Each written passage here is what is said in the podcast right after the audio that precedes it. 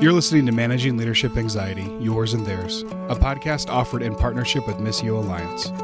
Each episode, we discuss internal and relational pressures, how they block effective leadership, and how we can move through them to a greater health. And now, your host, Steve Cuss. All right, folks, we are rapidly coming to the end of this season. Um, man, I just love that I get to meet people on this podcast and and chat with them, and then and share it with you.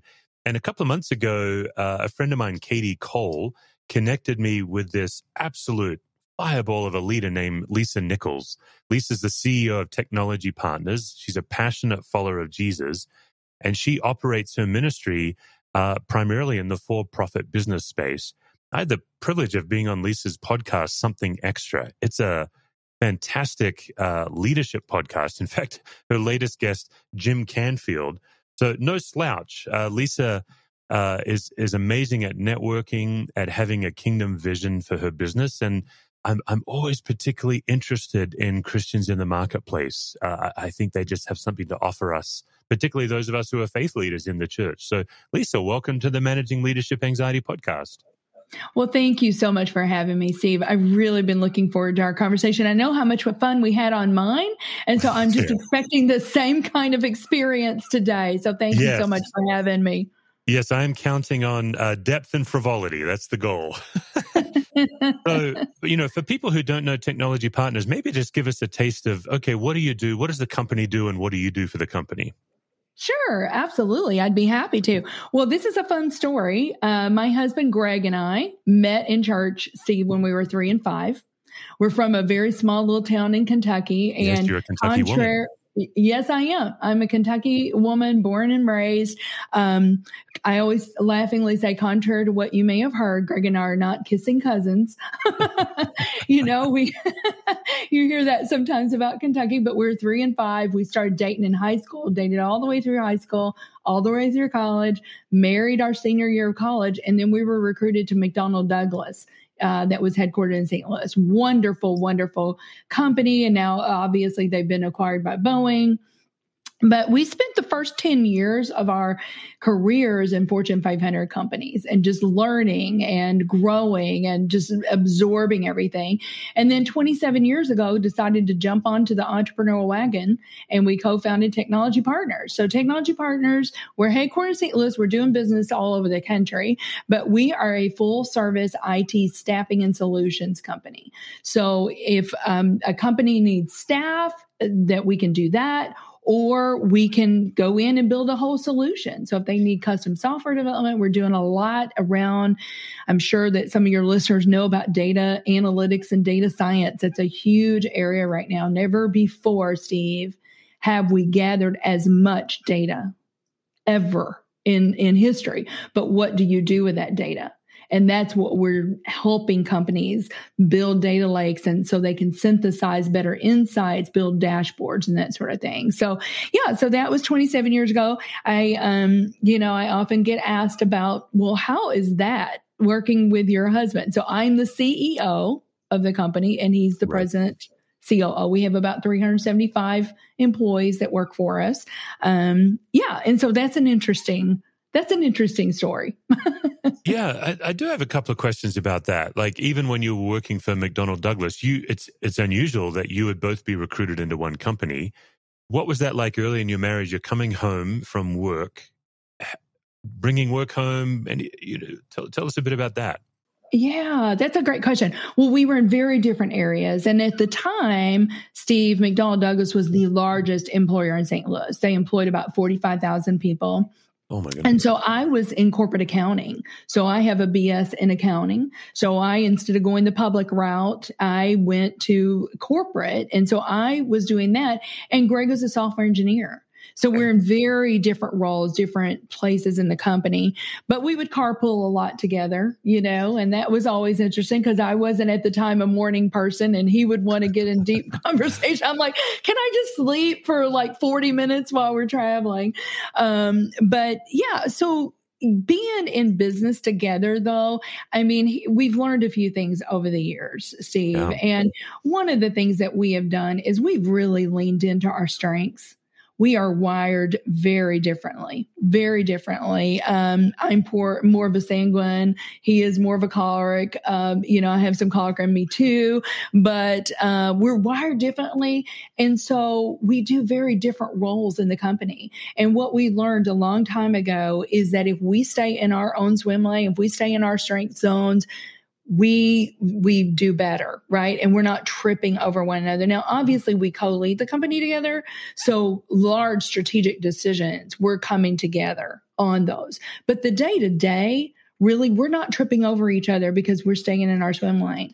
I, I will say for anybody that's out there that possibly has their own business and, and a husband and wife another thing that greg and i learned and this was several years ago when you have your own business it can be all consuming. Right. When you're taking a walk, you're talking strategy. When you're on vacation, I mean, you're, it can be all consuming. And so we found that this was the case with us. We were just talking business all the time, talking business in front of our kids.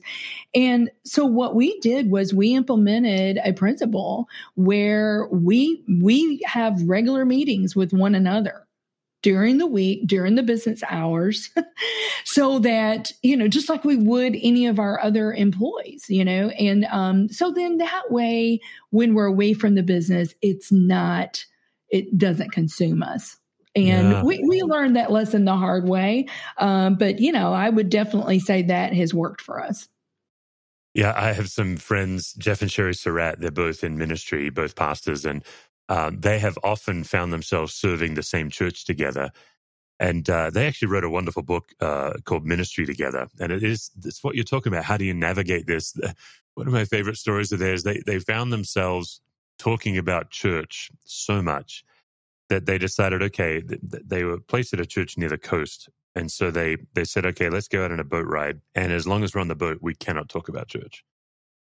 And the boat broke down and they ended up spending the night on the boat and they just oh, didn't know what to, they didn't know what to talk about. Like they just re- they'd been such in the habit of discussing shop, so to speak. Mm-hmm. Uh, it's, yeah, it's a real challenge. It is a challenge, and it's an easy trap to fall into because, yeah. especially when you own your own thing, you're never finished. There's always more, Steve, that you can be doing, right? And always more challenges to solve and opportunities to seize and uh, strategic thinking. I mean, yeah, it's a it can be a trap. Yeah. So as a follower of Christ, Lisa, like like one of the first impressions I got of you is you are passionate about your faith. Talk to us about opportunities and challenges as an overt follower of Christ in the workplace. Yeah, that is such a great question. I love that question. Um, you know, and I know that you know this quote, Steve, but as far as opportunities go, I think it was Billy Graham, the, you know, great evangelist Billy Graham said, I believe that one of the next great moves of God is going to be through the believers in the marketplace. And so I truly believe that too. So I look at the marketplace as my mission field really. Um, you know, I feel like people are yearning for hope. You know, they're learning for purpose in life. And so every day when I'm interacting with people, and I'm interacting with a lot of people every single day, not just the people within our company, but people in the community and other colleagues and other companies. I have the day, the opportunity every single day to be a shining light for Jesus in how I show up and how I lead and how I interact with people. So, you know, that gives me great purpose in every day. I know that, you know, my greatest calling is to whatever I do in word or deed, do it to the glory of God. And so there is a tremendous opportunity. And I feel like people, leaders, um, you know, have been given a very unique position and a unique platform. And so for me, I've chosen to use that to spread the kingdom and to grow the kingdom. But there's also challenges. I will tell you, there are going to be people who do not like the fact that you're a Christian. They do not like that. I remember a few years ago around Easter, I had just posted, I'm very active on social media, very active on LinkedIn, very active in Facebook, more for personal, LinkedIn, more for business. And I'm very active. And on LinkedIn, I had posted a post, a beautiful, um, it was around Easter, you know, uh, the flowers were starting to bloom. I mean, everything was coming to life. And I just had posted this gorgeous picture and just a quote about how the heavens and nature declares the glory of God. And I had a guy reach out to me and, um, you know, really chastise me about that. And he's like, Lisa, I don't believe anything that you're saying here. And so I'm going to stop following you. And I'm also going to stop doing business with your company. Oh. I'm not going to be doing business with your company any longer. And Steve, it really took me aback because I, you know, if you knew me, I'm a little bit of a people pleaser. That's one of my dark sides. Um, I can, I can fall into that trap. And so it really took me aback because I want people to like me and, and, you know, but really as I prayed about it more, I mean, I got over it really quickly. Because Jesus says, if you are ashamed of me, I will be ashamed of you in the presence of my father. And I will tell you what, I decided that day, I'm never going to openly stand in judgment of other people. That is not my role. I'm not the judge, but I am not going to back down from proclaiming the truth. And I'm very vocal about that. I just I posted a scripture yesterday on LinkedIn. and I figure if people don't like it, they can unfollow me. They can right, just not right. read my post, right?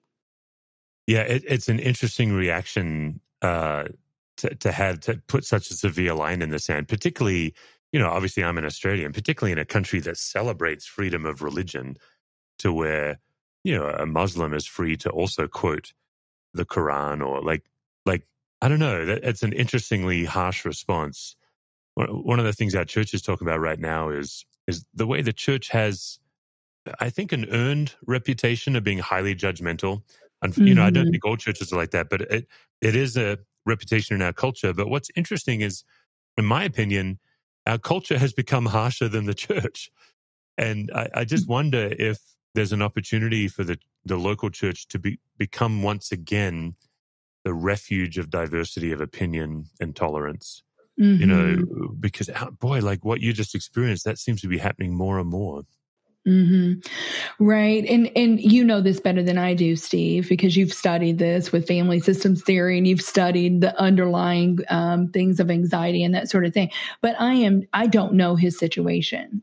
Right. I really, I've met him before, but I really don't know him. And so oftentimes you never know when you get a response like that. I mean, he could have been really seriously hurt.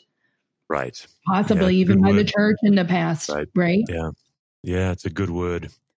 Well, you raised the people pleasing. And, you know, as you know on this podcast, we like to rummage around in people's personal lives. Um, tell us about what puts you under pressure as a leader. You know, what triggers you where you struggle to rest in peace? You know what? That was a terribly mm-hmm. way to name that, Lisa. I just made it sound like you're dead. Let me try that one again. rest in peace rest is where peace. I, yeah, rest in peace is where I got myself into trouble. Um, what kind of triggers do you have that you know put you under pressure where your mind starts spinning you have trouble relaxing? Yeah well there's a lot of those. You know and i always say you know i'm so fortunate steve because i do have a co-leader in our company in greg you know and so the pressure that i feel is always a shared pressure. Mm. um, i have a good friend jeff johnson out of um, Iowa. Uh, Jeff runs Johnson Machine Works out of Iowa. And he always says his grandmother used to say, a shared joy is twice the joy, but a shared pressure or a shared challenge is half the challenge, half the mm. burden. you know, yeah. and so I'm so grateful that I have a partner in in uh, business and in life that I can share that with. But you know, I think anyone in a top leadership position, you know, there's a tremendous amount of pressure. I mean, we are stewards of the business that God has helped us build. We've got, but it's not just us, Steve. There's 375 families who are counting on us to make wise and prudent decisions. So wow. yeah, I mean, and and you know, I I was reading recently in Inc. magazine I don't know what it is for leaders and founders, but I know it's more. You know, the average person has to make 35,000 decisions a day. I'd love to know what that is for founders and leaders. I know that it's more than that, right? And no, they can be no. super simple decisions or they can be major decisions like during covid how are we going to pivot our business to keep keep going? What what new business lines do we need to be offering right now to our clients? Do we need to open up new markets? I mean it can be there's so many different decisions. And so you know i will tell you um, i've had people that have come on the podcast steve and they've uh, turned the tables on me and they say lisa you always ask us what's something extra that every leader needs? I'm going to ask you that question. And I always say it's God given supernatural wisdom. Mm.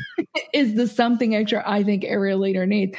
But, you know, for us, you know, there are, um, there, there sometimes are situations where they feel like ticking time bombs and that can create a lot of anxiety. Yeah you know, I mean, we had a situation, I'll just give you an anecdotal story. We had a situation last year where we had had, we've been in business for 27 years. We had a client that we had had probably for about 24 years, Steve. And the team, you know, I'm just telling you, was not delivering to the SLAs that were expected of us and in our master service agreement. And so we made some pivots. We we did some staffing changes.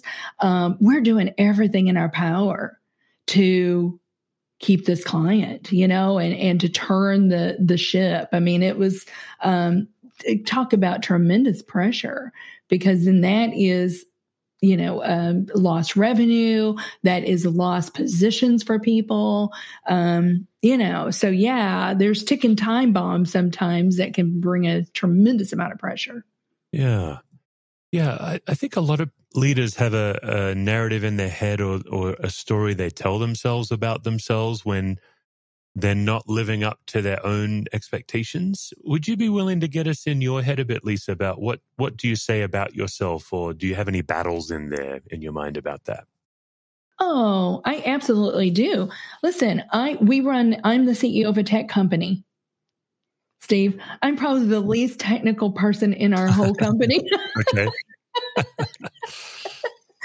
so my inner critic sometimes can can flare up and go you're not technical you know you don't you don't understand i fly at the 30,000 foot view i mean i can you get me down in the weeds and it's not going to be pretty right mm-hmm. uh, but fortunately i always say and i think this is a good lesson for leaders too steve you can't be all things yeah and you have to, you know, as a leader, you have to surround yourself with people.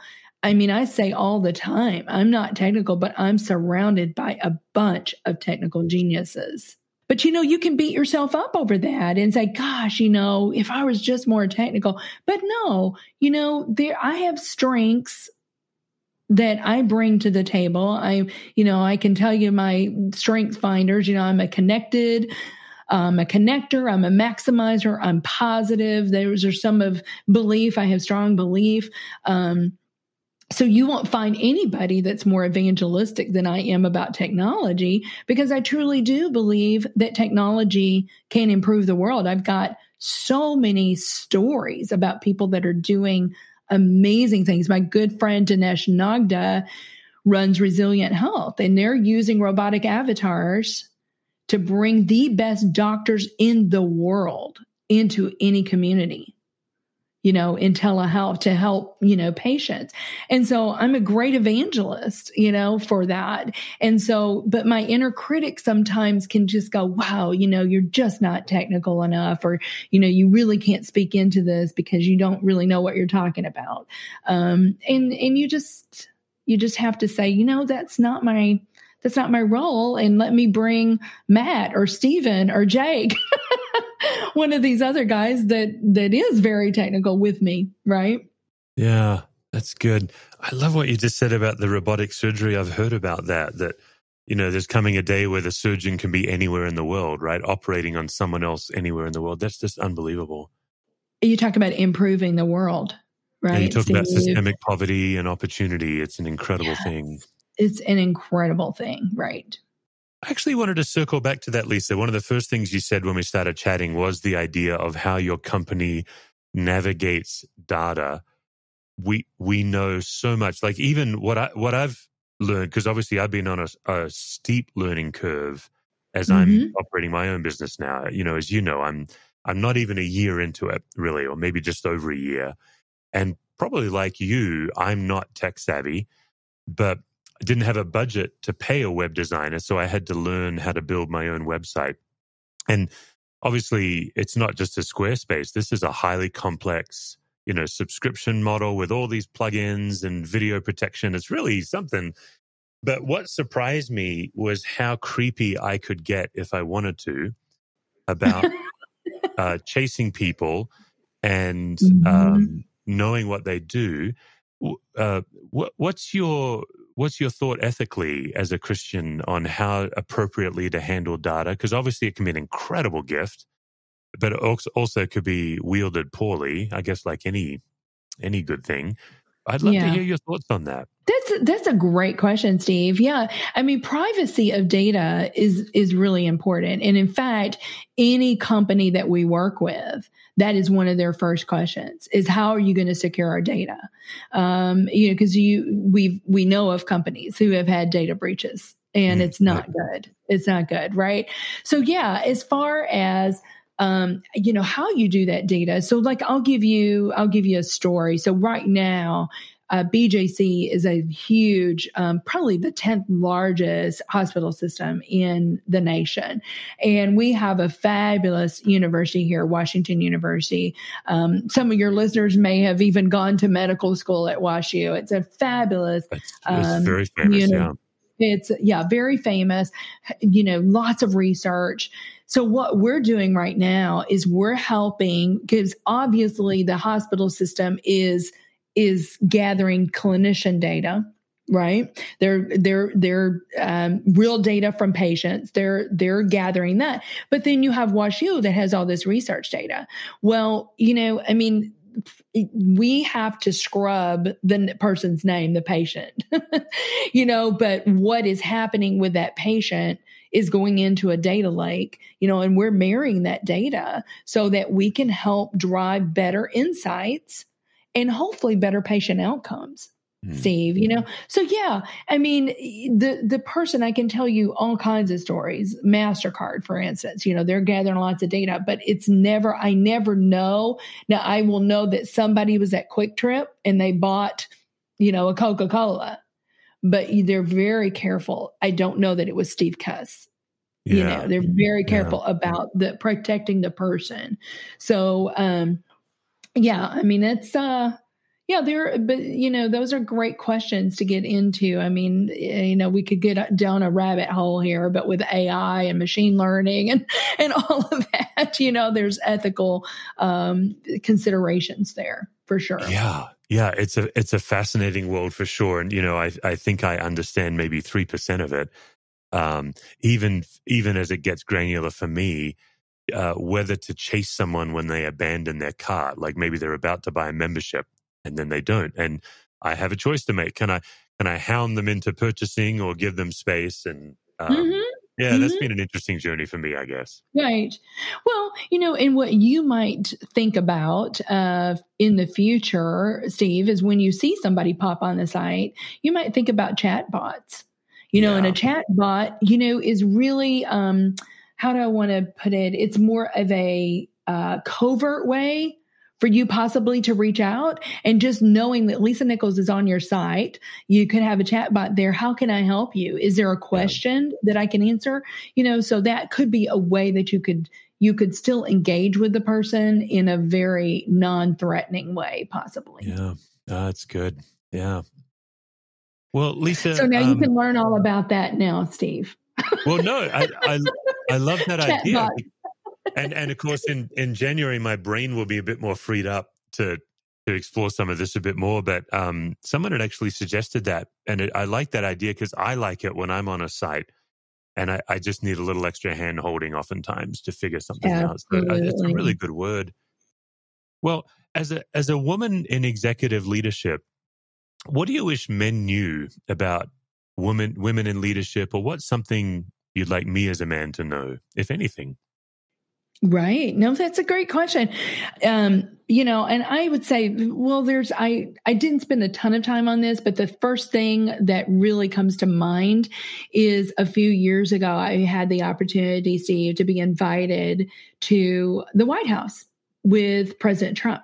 It was an amazing, it was just a watermark moment for me that I will never forget. But um, it was VP Pence, um, President Trump and Ivanka uh, in the Roosevelt Room, and there were 10 businesswomen from across the US that were invited in. And so, really, what they were wanting to talk about was what is it for women business owners? How can we help? What are the major challenges? And so, one of the things that came up for women is that they don't have enough role models. They don't have, there's not enough mentors out there. So, you've gone to a certain level in your business and you know you want to to to reach up to somebody that is a little bit farther along than you are. And so you know i would just encourage men women need sponsors and they need mentors you know and it would be wonderful you know for a woman to have um you know a, a, a woman mentor. But i would just say to men you know, pull your women up with you. I mean, that's how we're going to get equality. That's how we're going to get more diversity in our teams. It's not just the women pulling women forward and lifting women up, but it's men as well. And um, you know, there's there's study after study after study about how diversity in your business can really it drops to the bottom line. The di- diversity will drive profit and better thoughts, better products, all of those things. I love that you said that because I, I found the same to be true in the church leadership world that having diversity of leadership strengthens the fabric of the church. It's you don't do diversity for its own end. Right. You do it for a better outcome. So mm-hmm. I love mm-hmm. that that you just showed us that too. And you know, our mutual friend Kadi Cole, uh, I've learned a lot from Kadi. Her book, Developing Female Leaders. Um, I, I, just thought she had some incredible insight. And as, as a dude, you know, I'm still learning about just what it's like to be a dude with power. Like I'm tall, I've got a deep voice, I'm white. Um, and I, I love what Kadi shared, just the insight of the way, like if a man is applying for a job, I'll get the numbers wrong because uh, I'm riffing off the top of mm-hmm. my head. But basically, it was like if if I think I've got about 25% of what it takes, I'm going to apply. But a woman needs a much higher self assessment of herself to apply I never knew that. That was a fascinating uh, yeah. insight. It's true. because women, you know, I think that there's this perception that they have to uh, come fully prepared, you know, and and know a lot more than yeah. But listen, none of us do, and uh, right, yeah, that's right. So. Yeah, I still don't know what I'm doing a significant percentage of the time, and I'm a 26 year veteran in church leadership. Mm-hmm. Uh, what yeah. I found helpful for men and women is to make that public often, like to let my team know. I don't right. want you to get the impression that I always know what I'm doing uh, because there is something about the way some men, not all men, of course, but certainly men like me, we we portray more confidence than we actually feel. mm-hmm. we give mm-hmm. the misimpression that we actually think we know what we're doing. Mm-hmm. Yeah, I think that's a wonderful trait of a leader, Steve. I do. I think that vulnerability and say, you know what, I don't really have the answer here either, but I'm confident that together we'll figure it out. Yeah. You know, and so and and giving your people a voice and and letting them know that hey, I need your help in yeah, figuring this right. out. I think that's a great trait of a leader.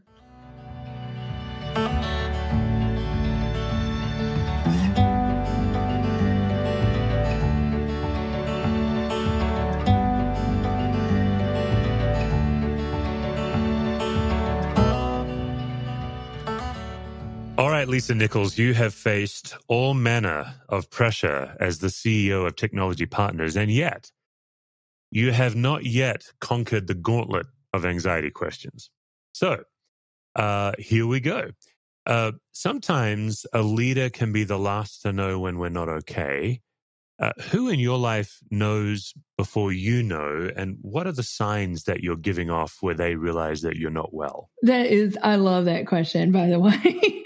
you know, but many times for me, Steve, it's my husband, Greg. You know, he really has to talk me off the rails and say, you know, you're, you're so into the doing right now. You need to step back and, and be. But, you know, surprisingly, we have a nine year old grandson, Sawyer. And I had Dr. Gary Chapman, which I know you know, uh, on the podcast last year. And of course, he, I don't know. He's written 40 books. I don't know. But the five love languages, um, he's written um, Appreciation in the Workplace. He's got a lot of great books out there. But I decided in preparation for for for this interview with Dr. Chapman, I decided to take our nine year old grandson through the five love languages. And I could kind of uh, suppose really what his were going to be, Steve, but it was kind of a great little confirmation. So, what his number one love language was gifts. And, you know, the question was would you rather your um, you know, your dad come and say, I will take you to the park, or there's a surprise under your bed. you know, and of course he said the surprise under my bed, you know. So gifts was his number one, but quality time came in yeah. to number two with Sawyer. His name's Sawyer. And um yeah. so I I took him through this and it was so it was so awesome to, you know, really kind of have that confirmation. But a couple weeks after that, Stephen, of course, I'm talking to Sawyer about this too and saying, Oh, you know, your love language, this is your love language, and this is how you receive love, kind of thing. But a couple weeks after that, that I just had an incredibly um, overflowing week where it was busy during the day. I, I had an event on a Tuesday night that I just could not get out of. I came home and he was there and he said, Yeah, yeah. I came home from school today and I wanted to do an art project and you were not here. He goes, I don't want you signing up for anything else. Steve. I was just like, wow. You talk about yeah. the for a moment, you know? And I'm like, wow, his second love language is quality time. Yeah. And so he is showing me that, hey, you are too overcommitted. You are not giving me what I need right now to feel love. And uh, I could go on and on, but a lot of times it's my family that are just like, Mom, you're, you know, a little crazy right now. Doing, so. doing, doing. Too much output, not enough input. Yeah. Yeah. Yeah. yeah. It's a yeah. trap. That's a trap for sure. I, I don't know if this is the case with you, Lisa, but it is very common with a highly productive person like that, that it's, we just struggle to rest because so much of our well being is wrapped up in producing. Does that resonate with you? Oh, totally. And I, you know, uh, my parents, if you want to go back to family origin, my parents, Steve, I'm an only child. Yeah. Okay. My mom worked um, up until she had me, and she had me in her early 30s, um, and then quit work. But um, my parents, honestly, some of the hardest working people you will ever meet. My dad uh, was a manager at a plant until he was 65. He retired, but from the time that I was a little girl, I can remember my dad had a side business. He had his own business. He had his own HVAC and electrical business uh, for commercial, not for commercial, for residential. My dad if you can believe it, worked until he was 84 years old in that business. My mom got sick that year and my dad closed down the business. But if she had wow. not got sick, Steve, he would have probably still been working. We just celebrated his 92nd birthday last weekend. But um, my mom server, but I will tell you, my mom's mantra was an idle mind is the devil's workshop. And she really did believe that you had to keep kids incredibly busy to keep them out of trouble, which I never did get in trouble because I never had time to get in trouble. But I've kind of had to unravel that as yeah. an adult. It's not just the doing, it, you know, you can be productive and be still. In fact, that's sitting at Jesus' feet, the most important thing we can do, right? Yeah, and sometimes the hardest. You have to yeah yeah. have to drop all your needs for control and impulse and activity. Yeah. yeah. You always feel like I need to be accomplishing. I've got to be accomplishing, yeah. achieving, achieving. Mm-hmm. Yeah. Jeanie Duck, you know, leadership coach, she says in the absence of information, people connect the dots in the most pathological way possible. Mm-hmm. Uh, I've certainly found that to be true in church leadership. But when you don't have all the information, what goes through your mind when you're trying to fill in the gaps, the, the assumptions you make about yourself or others? Yeah. Well, I, I will just say right now, I do not have this all figured out. I'm still on a journey here and I can get wrapped up in that as easily as anyone else. I've got a friend here in St. Louis that his name is Dr. Jason Selk and he is, um, he was a performance coach for many years for the St. Louis Cardinals. Mm. And he talks about Steve about the, um, you know, we have somewhere between 10 and 10,000 and 65,000 thoughts a day and I'm sure you've read this, uh, you know, study as well, but 80% of those thoughts are negative thoughts. Yeah, right. And so he calls it most people are problem centric thinkers. And so you're just always thinking about the problem, problem, problem, focus, focus, focus. And what does that do? That creates tremendous anxiety, tremendous anxiety. Um, he has got a, a methodology that he calls relentless solution focus. And he said, as soon as that that negative, that problem, that challenge comes into your mind, within 60 seconds, you've got to ask yourself this question What is the one thing I can do right now? What is the one thing, not the million things, but what is the one thing I can do right now to move the needle on this situation? And, you know, for me, I I have I don't do that perfectly. I want to continue to grow in that. Um, but you know, he says there's always a solution to every challenge. There's always a solution. But the deal is most people give up. Most people give up before they get there. And so just be relentless about it. And so I try to practice that, but but I will tell you um the other thing for me is when I've got these situations and there's a gap in what I know, and then that creates anxiety, I just have to go fall to my knees and you know really cry out to God and ask Him to to um, show me and give me that wisdom that I talked about before. Mm. You know, um, and He will. I mean, I usually like well. I'll, I'll take my journal and I'll lay it on our bed beside me and I'll kneel down. I'll have my pen there and I just go to the him in prayer, but I have my journal there so that when he speaks to me, I'm like writing You're furiously. Ready. Yeah. I'm ready. Right. Um, so yeah. So that's for me. It's, um, I have to, I have to fall to my knees and, and, and, and tap into what he has to say about the situation. Yeah. Oh, I really like that. John in First John four, you know, he tells us that perfect love. I'll change the wording, but perfect love displaces fear. Is the way I word it. Casts mm. out. And so I, I think having a regular encounter with love is so important. So when tell us about a time recently where you felt fully and completely loved or just surrounded by love. What was that like for you? Well, I'm going to go back to what I said. Um, you know, when I feel most fully loved is when I'm abiding in his presence. Mm, when you're you know, Doctor, yeah, yeah, that is when I feel most fully loved. And I believe, I know you believe this too, Steve. I believe when you do that, that gives you the ability to to love others when you feel fully loved it's it's kind of like um, i heard it put i don't know who coined this but they said you know when god fills up your cup you know think of a coffee cup and you have a saucer underneath it you know the coffee cup is full and then you are loving out of what's in the saucer. Because everything is flowing into the saucer and then you're you've got that to give away.